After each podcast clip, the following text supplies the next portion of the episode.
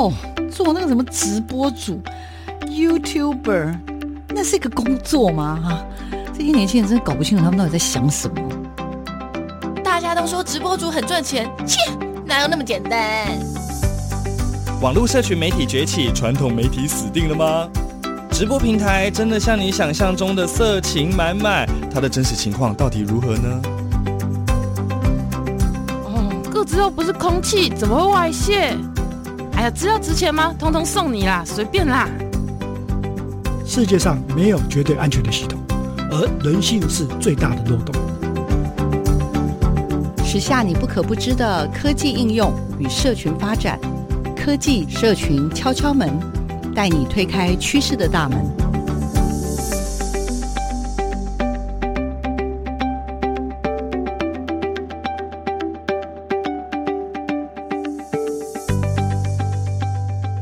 欢迎收听每个礼拜六的上午十点到十一点的科技社群敲敲门，我是主持人小黄老师。各位空中的听众朋友，大家早安！很开心呢、啊，我们有机会在空中跟所有听众朋友相会。啊，每个礼拜呢，我们都为大家这个分享或者邀请呢关于科技跟社群的新知。那这个礼拜呢，我们为大家邀请的是什么样的人物跟主题呢？哇，其实小黄老师也非常非常兴奋哦，因为这个礼拜的这个主题呢，有一定定的程度的难度，但是我自己也觉得是一个好重要的议题，跟大家分享的呢，其实是跟所谓的这个永续方面的一个议题有关。那在做预防的时候，我今天跟这个我们的受访者呢，就聊到说，哇，其实哦，在永续上，在这个所谓的全球暖化上面，台湾到底做得够不够啊？那小黄老师最近刚好也是在接触到很多国外的一些组织，包括影展的一些这个主办单位呢，他们都非常非常关心全球暖化的议题哦，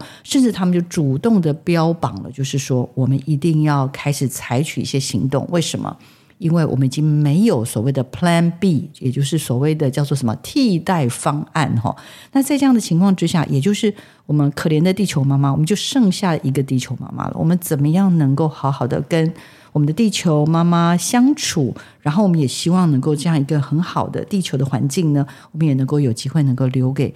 不是只有下一个世代，我们希望下下下下下个世代呢，也都能够继续在一个这么美好的环境当中。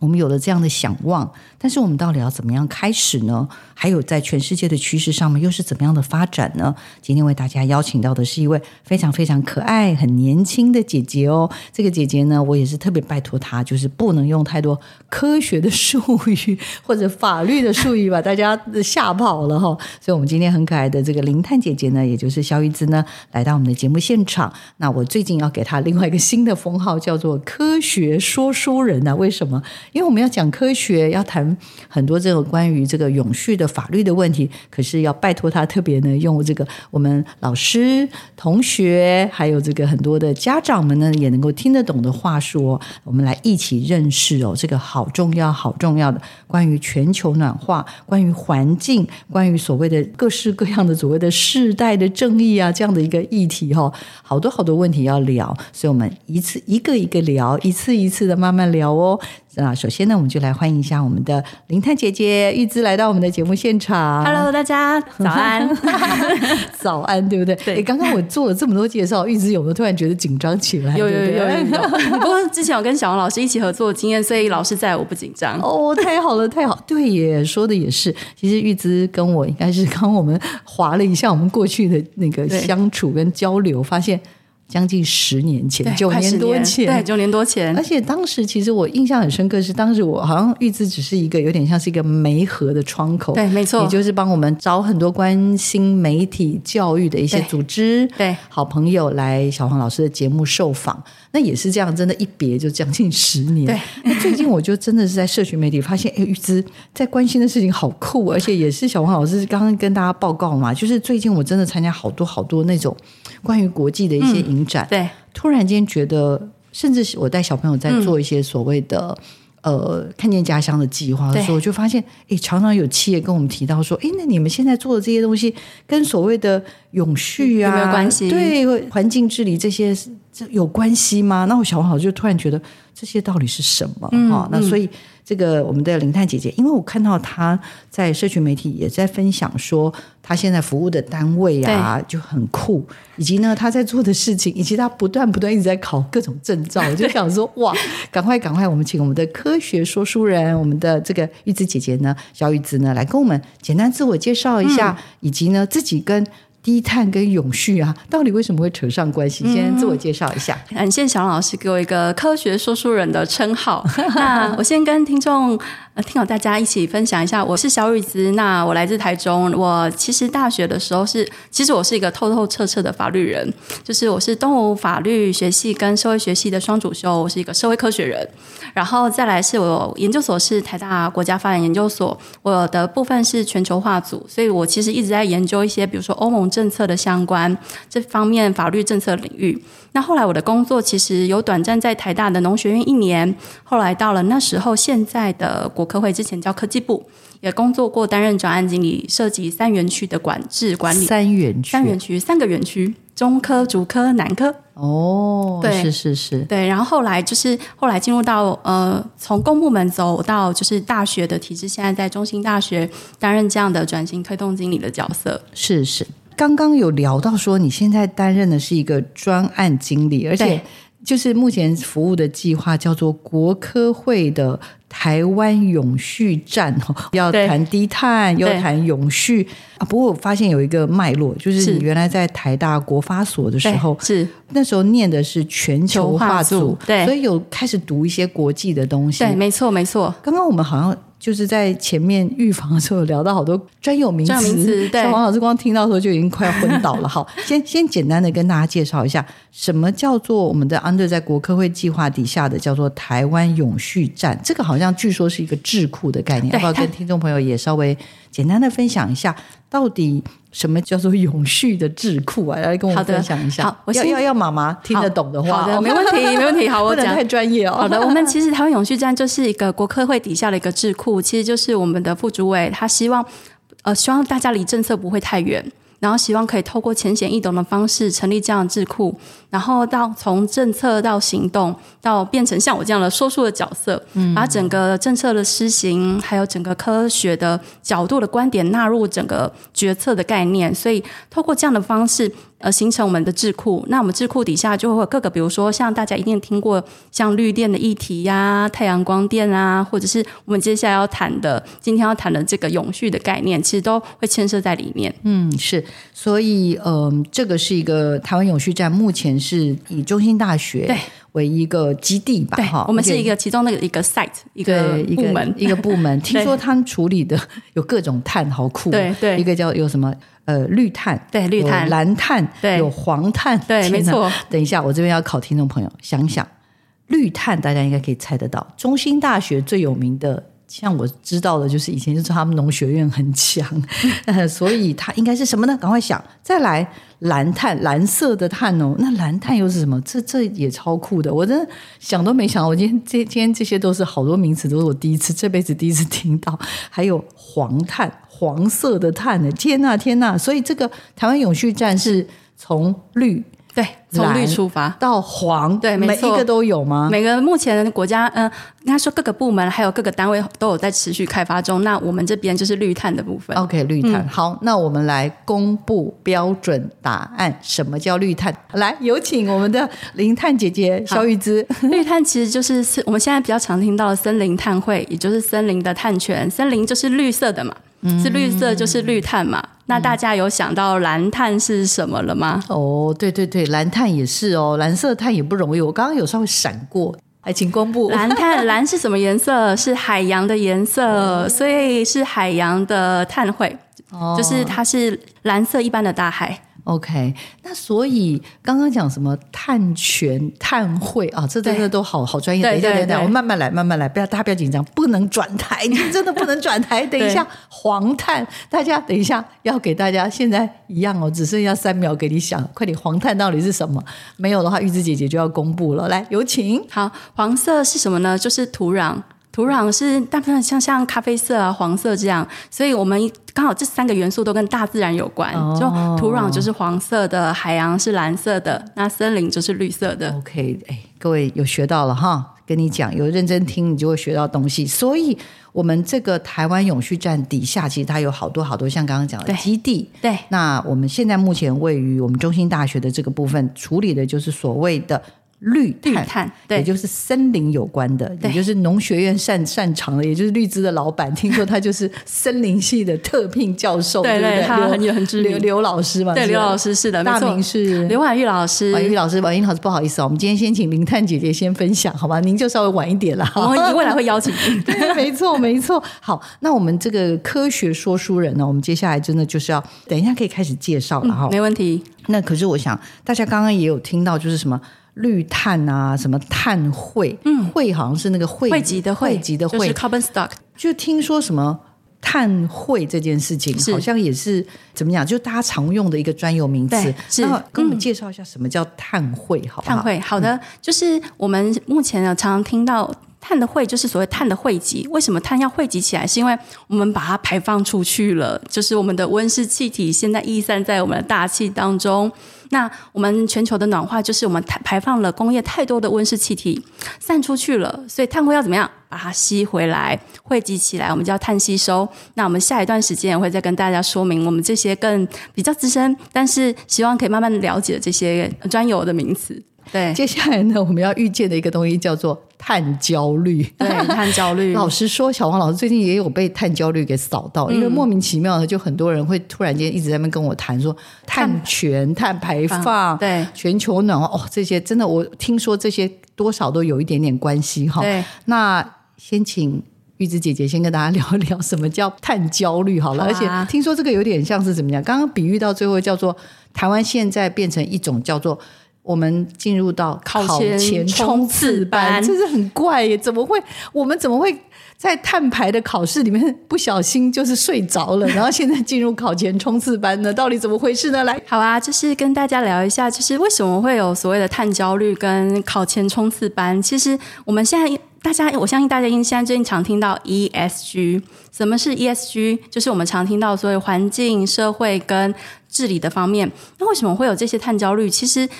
呃，永续这件事情不是从今天才开始的，我相信在我高中的时候，那时候的课本上面就写了一个很重要的专有名词，叫做一九九七年的京都议定书，我不知道大家有没有唤起大家的记忆。小黄老师有依稀知道这个专有名词但是那个名词真的对我来说，或对大多大我猜大多数人来说，包括我认识的人，可能都觉得那个就是京都什么议定书，议定书应该是我那时候看过去、就是、就是那五个字闪过去然后呢，所以我刚刚一直拷打我们的玉芝姐姐说请问跟我的生活有什么关系？还有请、啊、其实京都议定书，我相信京都议定书常我们在那时候高中课本常听到了一个字，那我只是把它当考前才把它背下来，能考试过就好。为什么现在跟我们碳焦虑很有关系呢？是因为京都议定书它是一九九七年，其实回想已经快二三十年的二十五年以上，二十五年以上的二十年以上。对，那其实那时候的在京都就有一群以开发中国家包含日本跟开发中国家就在谈说，哎，我们把这些工业的温室气体排放到大气会造成我们的升温，就是现在的全球暖化、oh. 那我们要怎么去制止这些温室气体在散在大气当中变成我们邪恶的因子，其实都是我们工业化后的结果。但那时候我也只是把它当成一句话，诶，京都议定书带过去，没想到他知道考试要填这个，对，考试要记得写对是京都议定书但我没有把它记在真正的心里。对，所以其实碳焦虑也就是台湾目前过了二十五年之后，我们发现我们的全球暖化越来越热，就像今年的很多新闻，今年七月是全球的最高温，跟很多的气旋，不管是台风、大旱、大雨，两年前的大旱跟今年现在你最近承受大家的大雨，是不是都很有感觉？其实温室气体会跟这些极端气候非常有关系。那带回到为什么会有碳焦虑，是因为未来还有企业进口到欧盟有 C B A M 的一些碳关税管制的一些法案，有机会会慢慢的再述说给大家听。其实这都跟我们生活息息相关，不管是企业的进出口，跟我们极端气候下的我们的感受力，感受到多么的热，多么的失语，跟多么的干旱，其实都跟我们这些碳焦虑是息息相关的。嗯，好，那我要小黄老师要举手，请说请说因为我们其实还是刚刚一直聊到说叫做碳焦虑，对，那这个碳焦虑然后跟刚刚所谓的考前冲刺班，对，好像就是要回到那个京都议定书，因为刚刚前面我先预防的时候我请教老师，就是那时候京都议定书的时候好像好像、哦、我现在试试看解读一下，就是当时有规定说有一些国家因为他们已开发嘛， 对， 对不对？那有一些国家是开发中或者未开发的，对，那对于这些已开发的国家其实他们相对来说啊，他们因为比如说他们就会拥有一些比较高科技的技术，对，前瞻的技术、呃、甚至他们过得相对比较舒适的生活，对，而且碳排放还是他们放的，哦，对，他们应该是始作俑者对， 对不对？对，没错没错。好，那他们就是那些就是前面走在前面，但是他们就是前面留下很多布鲁布鲁布鲁的这些，那他们也让这个地球面临到了一个前所未有的新挑战，而且但是这时候这一群人又突然间说哎，等一下还有一些开发中跟未开发，那这些国家都想要赶快开发起来，因为谁想要一辈子对啊当开发中国家，对不对？我只能当开发中国家嘛、嗯、对啊，我不能也像你们这样嘛可是这些走在前面的怎么讲好、啊、有点像是资优生，这时候突然间回过头去说等一下，但是如果你们也像我们这样子的话、嗯、可能这个地球每几个都不够用，对，就爆掉了对， 对， 对，我们已经用很多了，所以我们要互相管制一下的永续这样的概念、啊、所以当时他们应该是说简单来说我们用口语化来说、嗯、京都议定书的意思是讲好，大家来讲好说我们要一起努力啊！我好像记得刚刚有聊到说什么正负 一点五 度 C， 对，当时好像京都议定书大家要讲好说一百年之内怎样不能升超过 一点五 度 C， 甚至现在已经可能会守不住变成两度 C。 真的假的？就是百年内的地球的叫什么均温吗？对，没错，我们叫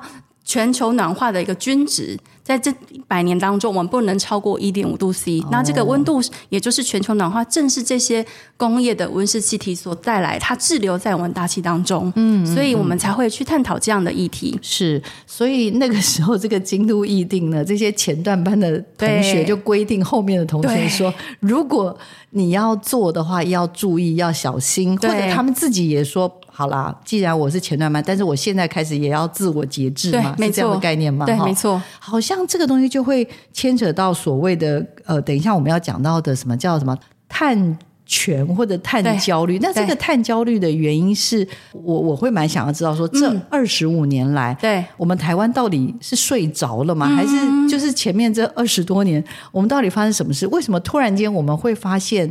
好像没有把这事儿做好？对，会应该是说我想起来了，以前我们只是觉得对啦天气会有不好，暖化会怎么样怎么样，什么呃北极熊会没地方过生活， 对， 对， 没错，那时候想想象的都是这样，对，可突然间现在觉得有那个强烈的焦虑感。哦，刚刚我知道了，因为好像是因为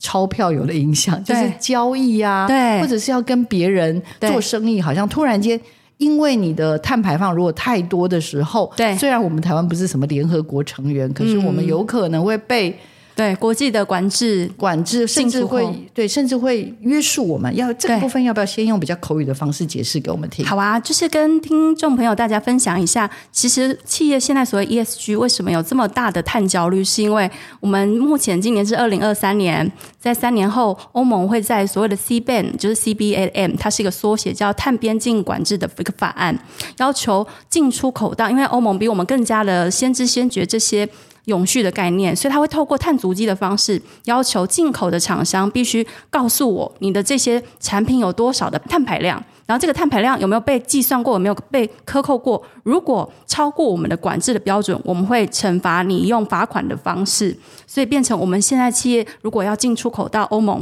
就会被罚款，或者是没可能没办法，产品没办法进去了，甚至永续供应链的问题会被排除, 排除在外，这些都会变成各个企业为了要透过这些进出口贸易，然后希望能减碳达到欧盟的标准，所以开始了有了这些的碳焦虑，要求自己要减碳，要求自己的供应商也要减碳，这都是一段循序渐进的脉络。嗯嗯，而且我我们刚刚好像也找到了几则新闻，对不对？对，就是说好像这个叫做什么叫做呃 C B A M 的这样子的一个，因为这个专有名词老实说小黄老师今天的土包子我也是今天第一次听到了，不要这么说。对，因为这个 C B A M 呢，它好像是在呃欧洲，在应该是我看一下，它是二零二二年的六月吧，对，又又有被就是重新有一个所谓的小草案的修正，对对。那那时候他们其实就是呃，对于这种所谓的什么讲，有很多的企业啊、产品啊，其实像刚刚玉子姐姐有跟我们分享说，如果今天你进去，然后你的碳排对相关的这些超标或什么的时候，你甚至是会被约束，没有办法，甚至没办法进口。这么严重，嗯、有有现在有碰到什么样的？我听说大家那种焦虑的原因是已经发生了吗？嗯、还是刚好有说这三年还是试试行试办？要不要跟我们讲讲一下这件事情？我们其实目前 C B A M 有所谓先规划所谓，因为他们他们其实是慢慢扩散的概念，现在先规划所谓的六大产业，就是目前包括了五大产业，包括了水泥、电力、肥料、钢铁跟铝。那这几个其实今年也会更更有感的是，呃，环保署现在的环境部其实针对今年，特别是这些零组件，包含铁啊、铝啊，他们都变成我们第二波的强制名单，就是要求你要去了解自己的碳盘查，了解自己到底有多少的碳排量，避免以后进出口到欧盟的时候，他不让你进去，特别特别甚至科更高的关税。我所谓的不能进去呢，是因为关税只要一高于你的生产的那个成本的效益，你根本就也不用赚钱了，所以它的效益就是如果它克扣的钱是超过于你的生产成本，那你也不用进口了，因为对你来说进口并没有对你有更大的，你没碳基啦，所以你干嘛要做还要进，你根本过去就赔钱，就是个赔钱货，我干嘛要，应该是说怎么讲，杀头的生意有人做，赔钱的生意没人做，这事儿就严重。所以这个碳焦虑这件事情看来是我在猜啦，事出有因、嗯、应该是跟这个东西就是有很大的关系。我们等一下要跟你讲什么叫碳盘查，你刚刚有没有听到专有名词、啊、碳盘查很重要，而且刚刚玉芝姐姐有跟我们分享说碳盘查现在呢，前一年已经有两百多家被碳盘查，对，最新今年这一波又有两百多家。告诉你，你不要跟我说跟你没关系，跟爸爸妈妈还有家长说没关系，我告诉你，你很快都要填这些资料了，你不相信你听下去就知道了。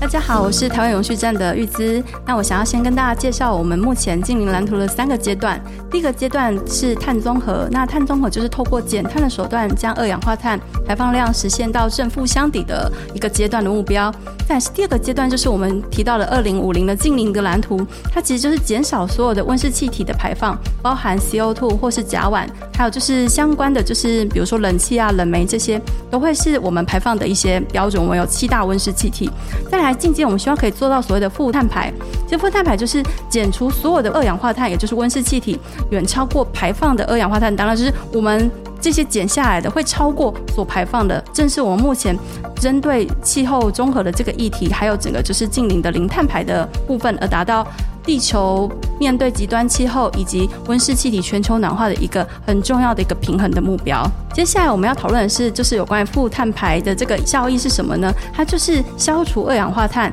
远超过所排放的二氧化碳的碳当量。那它会相较于刚才前面所提到的净零，它就是要负碳排超过正碳排的排放量，那这会影响到我们整个全球温室气体暖化，还有气候综合的一个达到平衡的要件，甚至希望能让我们地球永续达到更好的一个平衡的阶段目标。这样大家了解什么是气候危机的行动目标了吗？希望这次的听讲有让大家多增加一些小知识。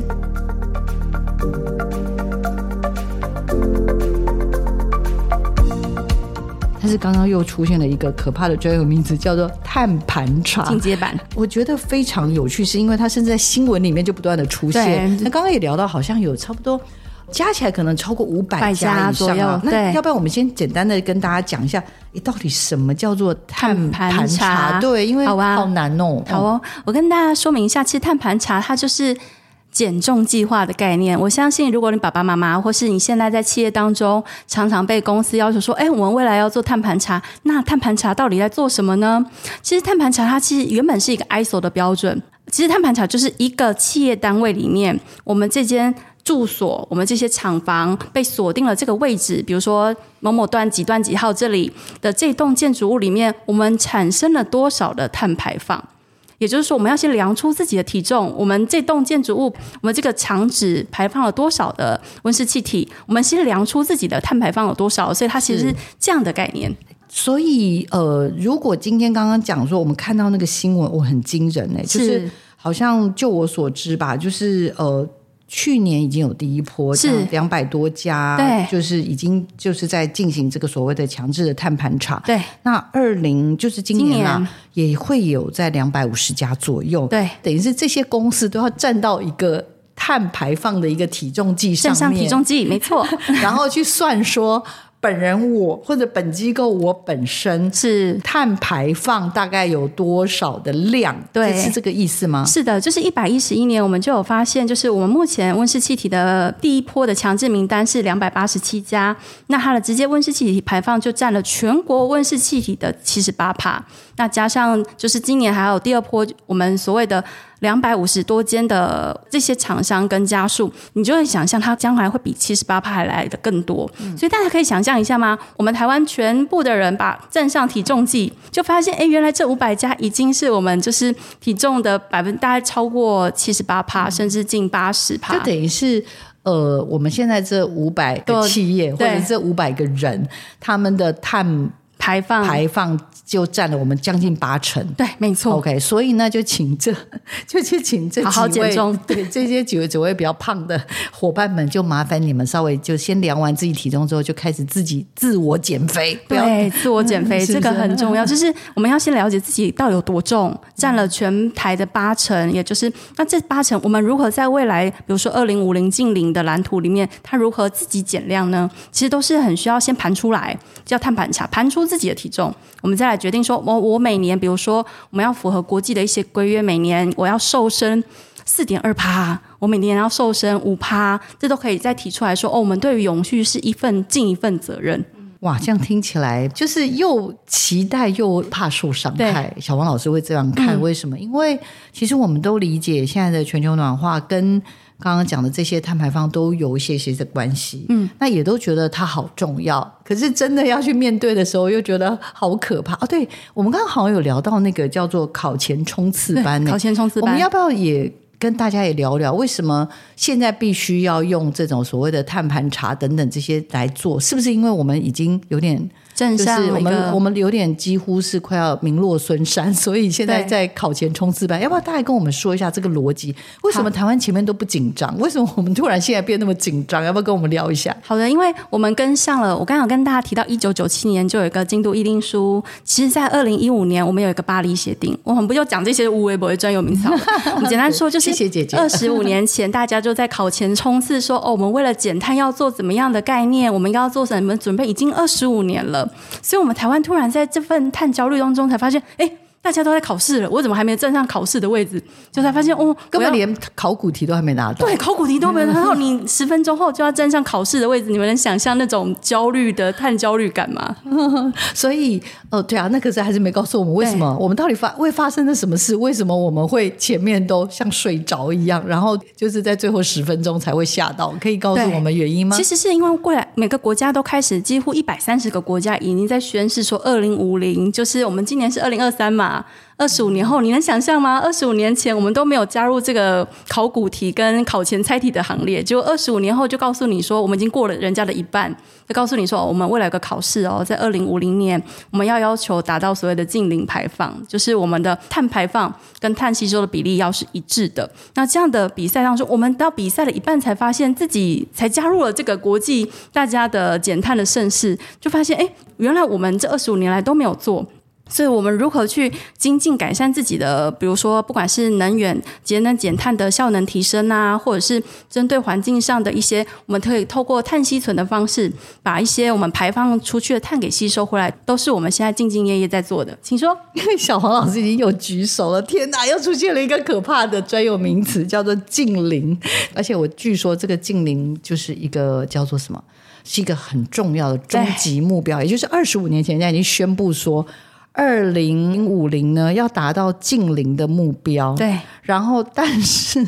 但是但是我们二十五年来大家因为我们不是国际呃怎么样，我 们, 我们不是联合国的成员，对，没错。所以我们本来以为我们可以躲过这一劫吗？还是怎样？我们有点像是，因为我们一我们的法律的实体的地位，我们当初在参加京都一心没有邀请我们加入、哦，我们也没跟，对，我们也没办法进。人家在定那个考试规则的时候，我们根本就没进去。我们还要考前猜题呀、啊，我们连考试的题型是什么都不知道，我们连要考试都不知道。对，我们现在才知道要考试。不对啦，我们应该知道要考试，我们只是没有进去。呃，聆听，然后之后人家可能有公告，我们也觉得哎、嗯，那就听听，我们也没有去参加，所以那你规定了就你规定啊，那跟我有什么关系、嗯、但是逐步一步一步一步，现在有点像是经过了二十五年，包括刚刚讲的前面有聊到那个什么 C B A M 啊什么的，突然我们醒过来，因为台湾很小，对，所以我们还是有很多东西，比如说我们算是很重要的，重视贸易，对，我们贸易，我们要靠卖东西给人家，我们家我们家才台湾会变得有钱嘛， 对, 对不 对, 对？但是我们就发现完蛋了，以后要卖东西出去的时候，嗯、人家都先问说，哎、欸。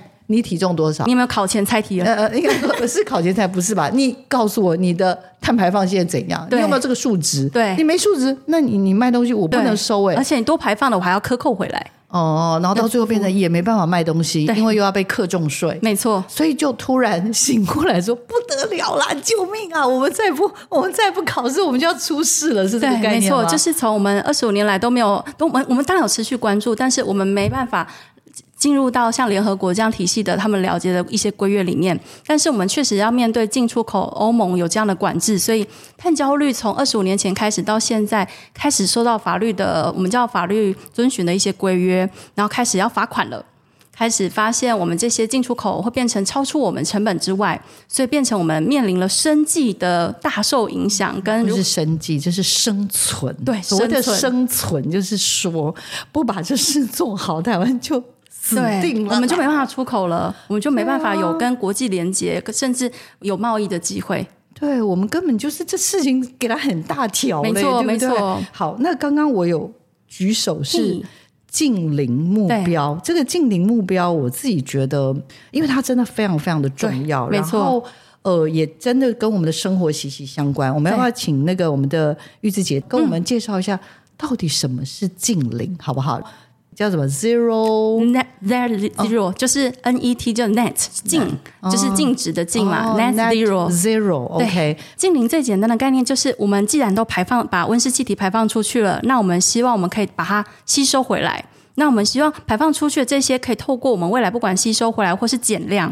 把它达到我们未来比如说我们的排放出去的跟吸收回来甚至减量的部分可以达到 一, 一定的标准，让每个国家都可以达到这个标准的一致平均值，大家都排放的自己捡回来，这样的一个概念，到未来我们会在二零五零年有这样的落实的一个机制。好难哦，我真的听不懂什么叫做排完之后还要把它捡回来，怎么捡？到底什么是净零？好难哦，我真的听没有懂哎，怎么办？来，我们要不要请那个我们的净零姐姐赶快来介绍一下，到底净零是什么东东？好不好？好啊，来跟来来跟大家介绍一下。其实我刚刚有提到两个，一个很重要的概念就是我们现在把温室气体排放出去叫正的碳排放。我不知道大家像有没有听到所谓的负碳技术，就是把负的就是把碳的吸收回来，我们刚才一开始提到的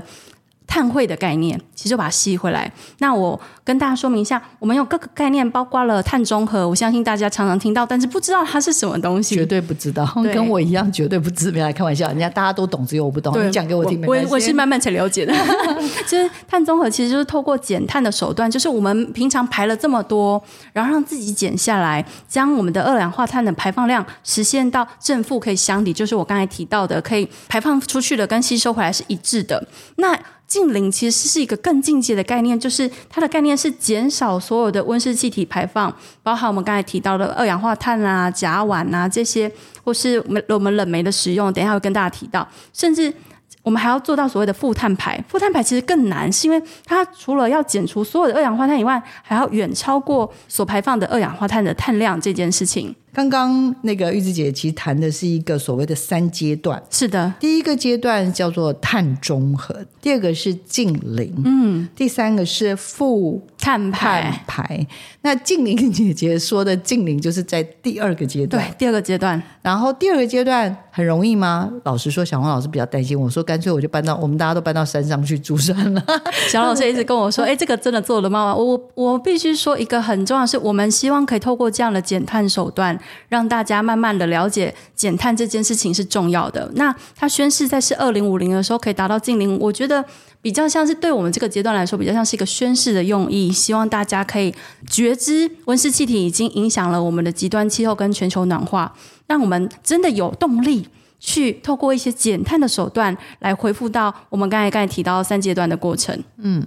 所以不是没做到就会杀头的意思。 对， 对，就是我们会影响生计也会影响我们的生存，不要忘记我们只有一个地球妈妈。对，所以刚刚本来刚刚讲的 C B A M 是比如说做做生意这这受到影响， 对， 对，但是我们再回到这个感觉上是比较像净零的部分的话，应该也是有一个所谓的时间的一个一个规划。 对， 对，所以也就是当时有提到说呃，净零的话，也就是希望什么二零五零年的时候能够达到整个的你的什么碳排放等等能够回归，应该说是算不算要回归到二零零五年的标准的标准？对，那时候就吓一跳说，等一下，我们那时候不是还没有参加吗？所以人家应该不知道我们的，所以我们连我们自己要考的及格分都不知道是几分，是不是这样啊？所以我们就可以躲过这一劫吗？结果玉芝姐说你想太多了，人家还是有数据可以抓得到。对，确实是我们有国家清册啊，还有每一次我们都台湾都很积极的参与国际，你你不要忘记，我们都很积极的把自己的资料交给国际，比如说联合国或者是相关的组织，他们都有被查的。嗯，完蛋了，所以我们还是必须面对这件事情。好，所以刚刚讲到的这个三阶段，所以第一个阶段我们至少要做到的是碳中和，就是透过什么一些减碳的方式嘛，把二氧化碳的碳排能够做到什么正负抵消，相抵，对，这好难。等一下，等一下，我这一段我还是忍不住要问，请问怎么样做到正负抵消？我还是觉得那个很抽象哎、欸，就是比如说，例如啦，哈、嗯嗯，就是例如啦，你现在刚去旅行回来好了，对，对那那意思是不是我们真的就是？因为你去旅行你就是会一定会有碳足迹，对，然后你就是一定会发生一些碳排放的事情，因为比如说，但是例如你坐了大众交通工具，对，你坐了火车，对，你坐了巴士，对，然后呢电动巴士电动巴士或电动车电动车对，或者是你到台北之后、嗯、不好意思他有拉行李，不然我就请他 YouBike 把他拉过来，对，我们对，是不是如果是这样的话，是不是碳排放还是有数字、嗯、对，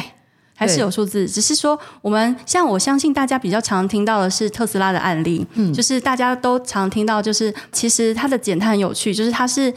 已经先机的知道未来会用电动车，所以它比起那些油车的大厂，那我就我就不想减啊，你想怎么样啊，反正我就这是我的传统产业嘛，然后它是很洞察先机的先先开发了电动车，结果现在电动车变成市场最需要的东西、嗯、我, 我不需要这么多碳排，所以我要使用电动车了，使得那时候对于像我们刚才提到 C B A M 不是会对于各大厂商的惩罚吗？原本美国对于这些呃车辆原本油车的大厂开始使用油的这种车，对，柴油啊，或不管是柴油汽车、啊、或是车用汽车，他们开始对它进行管制的时候来不及了，原来我已经要被罚了，所以特斯拉在用他的电动车去跟对方换说、哦、你没有吧，好吧，那我把我的原本扣下来的扣打给你用啊，那他要给人家收钱对不对？对，他就是因为这样所以才大涨的，而且收很多钱，收很多钱，所以他们公司的等于是营运绩效就非常好， 对， 对， 对，没错，他就靠着他自己的第一个技术提升、啊、第二个有洞察先机的减碳的概念，他就可以跟别人买说哦，你被惩罚费用好啊，我卖给你，我跟你换，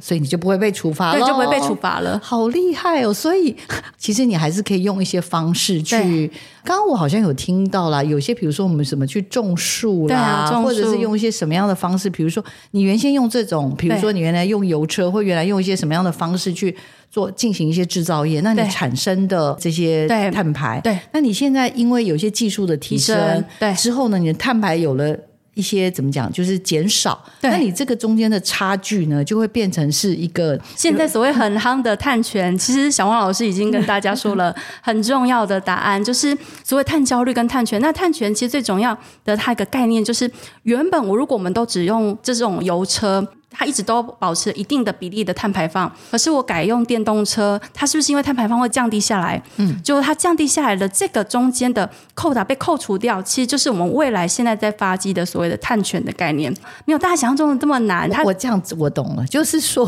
呢，因为本来成绩有点怎么讲，有点烂，但是因为呢用了一些方法之后，你成绩有进步，所以你从比较烂的成绩进步到比较好的成绩，尤其是我讲的是碳排碳排放这件事情，就本来排很多。对，然后现在你变排少一点，那你进步的这个分数呢就会变成是一个就是可以把自己减下来的部分给别人用，真的就它突然间变成一个很值钱的东西。对，因为我们透过这些减碳的行动，我们为了地球妈妈有更好的，她可以活更久，我们也可以活更久。好了，对啊，所以但是我还是觉得好充满了专有名词。各位有觉得跟我一样的惶恐吗？小黄老师本来那个来找玉芝姐姐来分享的时候，就跟她说，看来她她看她准备的简报，就跟她说，我看我们至少要做个两到三集。就她说没错，我也觉得我好像光一集解解释这些东西，我就小黄老师就已经头昏了哈。那我们今天讲到了碳中和之后呢，也聊到了净零。那其实净零的部分，其实当然就是希望它尽量能够减少温室的气体排放，尤其尤其好像有好几个， 对, 对不对？有几那三样是最怎么讲，就是最常见的。最常见的，我们要不要也很快的跟听众朋友报告一下，那三种是什么？其实我们我们总共有七种，但我们最常见的是三种，也就是我们常见，比如说像 C O 二 啊，就是二氧化碳。它其实二氧化碳大部分是呃燃烧化石燃料所产生，也就是我们现在所谓的工业排放出来的温室气体。那再来是第二种是甲烷，甲烷其实大部分是在反刍动物，也就是牛羊，特别是大家常听过澳洲是所谓甲烷碳排放的大国，它就是这些在饲养这些牛羊的时候就已经产生了甲烷，而且甲烷的二氧化碳的排放还是一般二氧化碳的二十八倍，就是它是二十几倍之多，所以它的固着的能力在大气中被固着全球暖化的因子它就会更强。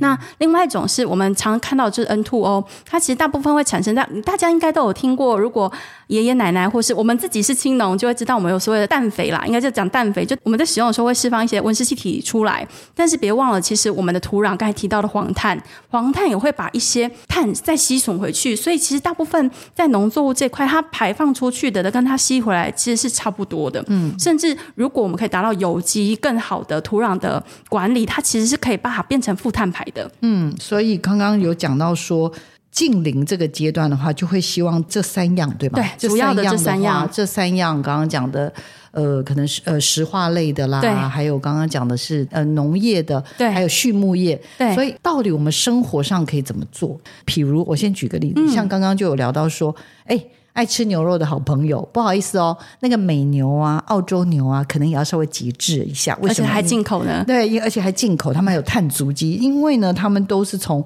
呃，他们产生了还蛮多我们刚刚讲的甲烷，甲烷嘛，再加上又有碳足迹，所以这个不好意思，麻烦大家吃牛肉就尽量我们吃本地牛，好吗？这是我这边可以想到，马上可以回馈的。来，剩下的交给我们玉芝姐姐。好，我再延伸一下，小王老师刚才提到，其实。我们把平常你还是可以吃，就像我们碳排放还是会排放一样，我们把原本吃的量减一半就好，你还是可以吃。因为我觉得不要不要为了永续这件事情连做人类的基本享受都没有，应该是说我们原本一年来说会吃了多少的火锅的量，我们减少一锅，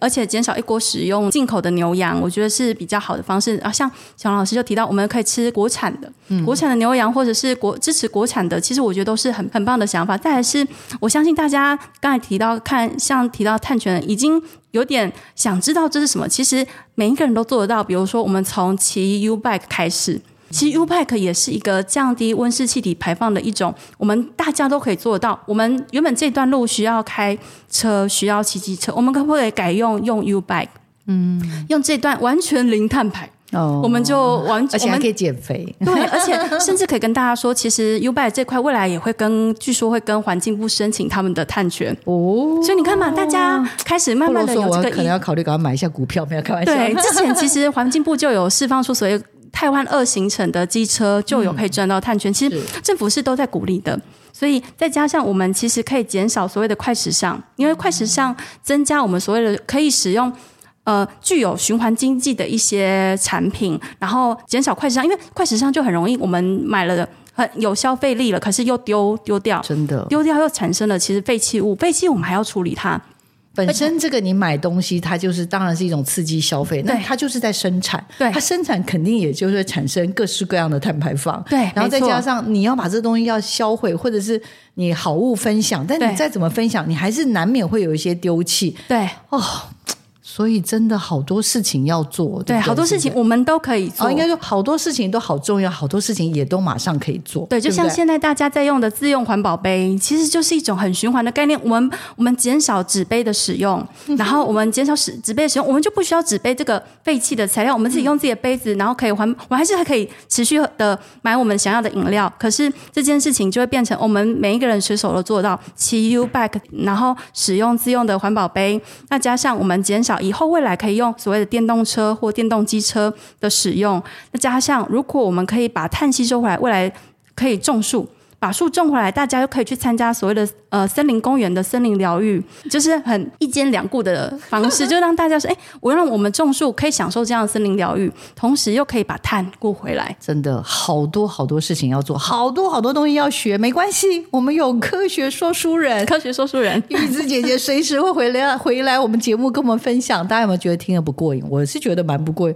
哇，里面真的充满了专有名词，还好今天说书人说得很清楚，小黄老师也学到很多，各位知道记得吗？绿碳、蓝碳还有黄碳，至少这三个要记得哈。嗯、还有我们的净零啊，这个也很重要哦。还有碳焦虑，对，还有 C B A M。等一下走出去之后，人家问你，你就要马上回答出来哈，代表有认真听我们的科技社群敲敲门哦。我们这礼拜的节目就进行到这边，希望大家喜欢我们为你准备的节目内容，也谢谢我们的科学说书人，我们的玉子姐姐来到我们节目现场，老师，也请听众朋友持续锁定我们的科技社群敲敲门，我们下礼拜见，玉子姐姐，下次来再来继续跟我们聊天。好不好？没问题，很喜欢跟大家做分享，也希望大家可以，我我可以说再更浅显易懂，让大家可以知道这些很重要的净零计划。没错，我们一起成为净零达人，净零达人 ，Go Go Go！ 没问题，下礼拜见喽，请听众朋友持续锁定我们的节目，大家下次见，拜拜。拜拜。